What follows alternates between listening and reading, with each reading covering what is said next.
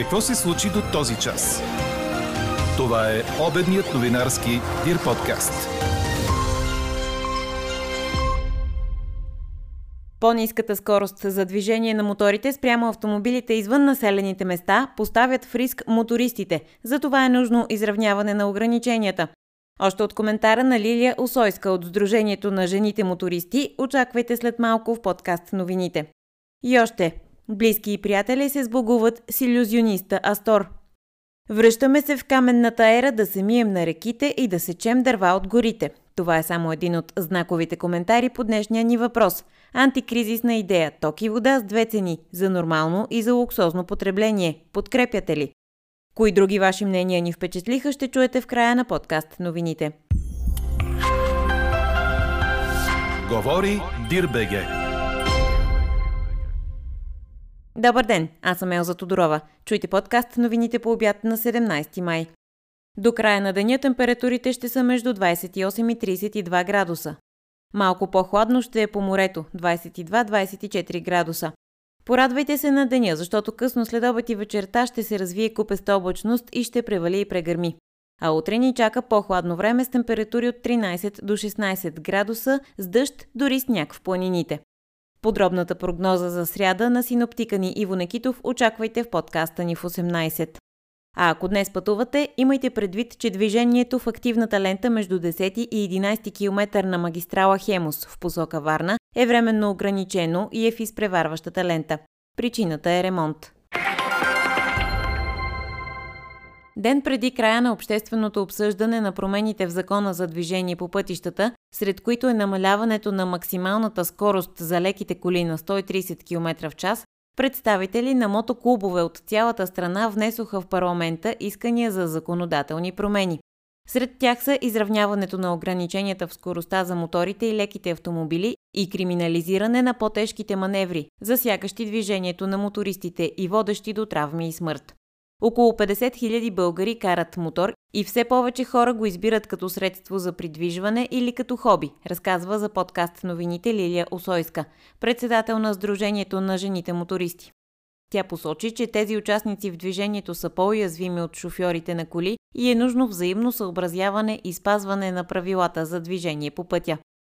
Мотоклубове от цялата страна са обединени в инициатива за промяна на Закона за движение по пътищата, която да намали рисковото шофиране и да увеличи безопасността на пътя. Част от нея е Сдружението на жените мотористи. Председателят на Сдружението Лилия Осойска обясни за подкаст новините, че конкретните им предложения ще бъдат внесени в Народното събрание под формата на законопроект от представител на парламентарна формация.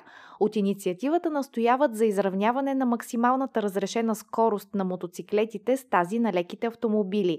В момента ограничението за моторите извън населено място е 80 км в час, а за колите 90 км в час. На магистрала моторите могат да се движат с 100 км, а леките коли с 140, поне за сега, тъй като според плановете на МЕВР тази скорост ще падне до 130 км. Запазването на по-ниската максимална скорост за моторите спрямо леките автомобили е рисково за мотористите, твърди Лилия Осойска. Ние не можем да изпреварим тировете на магистралата, не можем да караме в групи, защото сме опасни както за себе си, така и за останалите участници в движението. Все едно, ние сме пълноправен участник в движението на магистралите. Друга промяна, за която настояват от инициативата, е криминализиране на по-тежките маневри, засягащи движението на моторите. Минаваме между колите. Много често колите решават да правят тежка маневра, дори обратен завой на двойна непресечена. Така загиват много мотористи, нали? Едно от предложенията е да се криминализира това деяние. Предлага се още разрешаване на мотористите да шофират в бус лентите в градска среда. Целта е да се изтеглят бързо от задръстванията. Един моторист в задръстването страда от жегата, от газовете, стои навън на открито. Същевременно един мотор заема много малко място и би било много практично да използваме за изтегляне бързо бус лентите в големите задръствания в градовете. Колкото до безопасността на пътя, според Лилия Осойска е добре да се постави допълнителен ред предпазни мантинели на местата с завои, тъй като често инцидентите се случват при приплъзване в завоя, което води до челен сблъсък с мантинелата и загуба на крайници или смърт. Все повече българи карат мотор, включително и повече жени, а останалите участници в движението трябва да знаят, че мотористите са уязвими на пътя, особено в градска среда, където по-често се стига до инциденти и травми. Пазят ли се обаче самите мотористи? Наблюденията на Лилия Осойска. Аз карам сравнително скоро от 6 години. Забелязвам как все повече хората и двете страни се съобразяват едни с други. Автомобилистите правят място, мотористите са по-внимателни.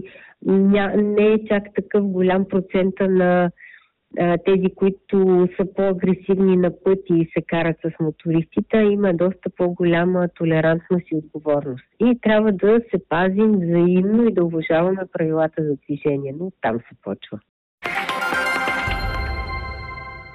По-тежко пострадалият мъж след стрелбата в София снощи е в клиниката по травматология във Военно-медицинската академия.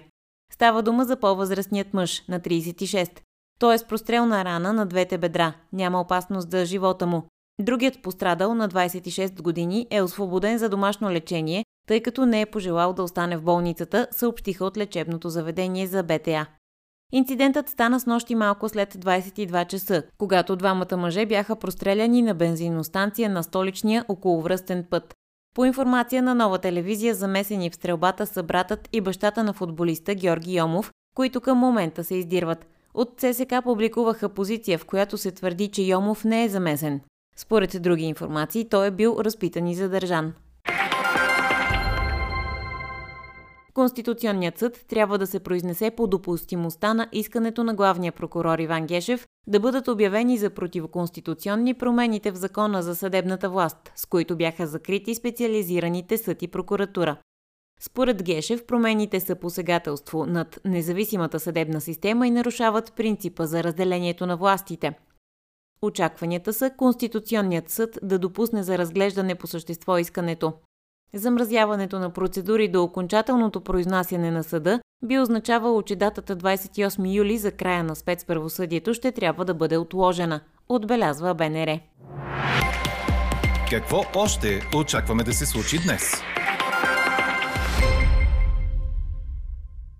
Предстои среща на правителството и транспортния бранш, след която се очаква да стане ясно, ще отменят ли превозвачите готвения за утре протест.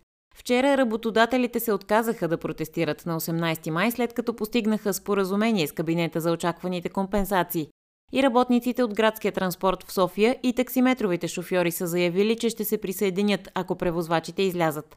Те настояват да бъде отменено разширяването на тол системата и да се намали акциза на горивата. Образователният министър Николай Денков пък помоли блокирането на кръстовища в София да започне след 8:30, тъй като утре се провеждат матури по български и литература. От Продължаваме промяната отговориха на критиките на партньора им във властта „Има такъв народ“. Те не скриха недоумението си, че са обвинени в липса на диалог. Слави Трифонов ги разкритикува преди ден с публичен коментар във Фейсбук относно липса на диалог и анонсиране на решения, които преди това не са били обсъждани в коалицията. Според председателя на групата депутати на Продължаваме промяната Андрей Гюров, Трифонов не е запознат, тъй като не участва в коалиционните сбирки. Не знам откъде той черпи тази информация, като не участва в последните месеци нито в лидерския съвет, да не говорим в експертните съвети, където се събираме всички представители на коалицията, казва Гюров пред BTV.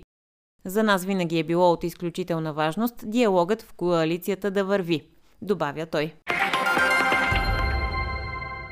Европейските външни министри не успяха да постигнат съгласие по 6-тия пакет санкции срещу Русия, включително за спорното петролно ембарго, съобщи европейският първи дипломат Жозеп Борел. Той е категоричен, че Европейският съюз ще продължи да налага санкции спрямо Русия.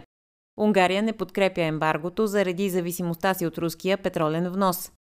Българският президент Румен Радев пък каза вчера след среща с германския си колега Франк Валтер Щайнмайер и с канцлера Олаф Шолц, че страната ни среща пълно разбиране за дерогацията на вноса на петрол. Въпросът ще бъде прехвърлен отново към посланиците на страните от Евросъюза. Затова пък външните министри одобриха решение за отпускане на още 500 милиона евро за Украйна за закупуване на оръжия, предаде Reuters. Общата сума пари, която Брюксел планира да задели за тази цел, е 2 милиарда евро. Поклонението пред тленните останки на известния български илюзионист Астор ще бъде от 13 часа в Арменската църква на Централните гробища в София. Астор си отиде на 15 май. Илюзионистът е единственият в Европа, награден с златният Оскар от Международното братство на маговете през 1981. От 2008 той е носител на Икар за вариететно изкуство. Международният филмов фестивал в Кан се завръща в обичайния си формат през май, след като миналата година беше организиран през юли заради пандемията, предаде Франс Прес. Проявата ще продължи до 28 май. 75-то издание на кинофестивала ще бъде открито с прожекция на зомби-комедията Final Cut. 21 филма, включени в конкурсната програма, ще се борят за Златна палма. Четете още в dir.bg.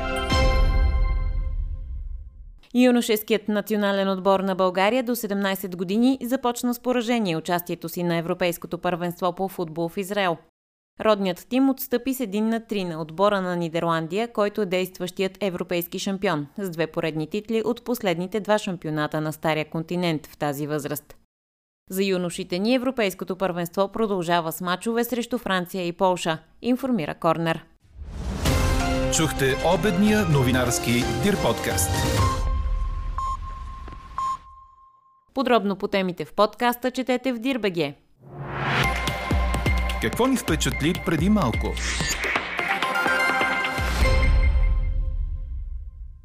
Проект за водородна долина за 15 милиона евро подготвят работодателските организации у нас.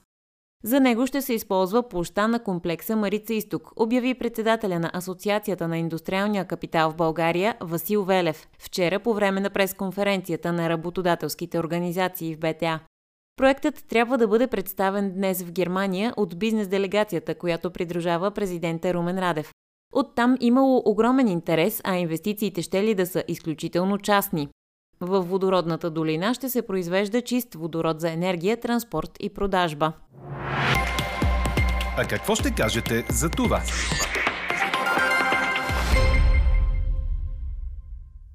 Антикризисна идея. Ток и вода с 2 цени. За нормално и за луксозно потребление. Подкрепяте ли? Ви питаме днес. До този момент превесимат отговорите не.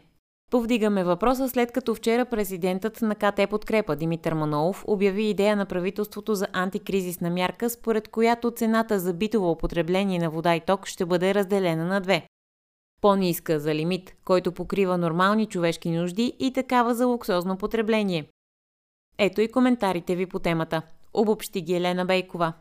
Ако имаш малко дете, което се налага да го къпеш и переш често, не може и да става дума за луксозно потребление, а за елементарна хигиена и крайна нужда, коментира наш слушател по въпроса ни антикризисна идея. Ток и вода с 2 цени, за нормално и за луксозно потребление. Подкрепяте ли? Друг казва, да не мислите, че за ниското ниво на потребление ще намалят цената и ще я повишат само за високото. Нищо подобно. Цената ще си остане сегашната висока за всички, като само за луксозното потребление ще я вдигнат още повече. Слушател казва, че подкрепя, но в кавички. Как да не подкрепям? Всички бизнесмени да се вредят на нормално потребление, а за да има все пак и луксозно потребление, да го нацепят на някои граждани от средната класа. Трети пита какво предстои за тези, които поливат декари, зеленчукови градини и оранжери с питейна вода, ама се крият с една малка сондичка, която уж стигала.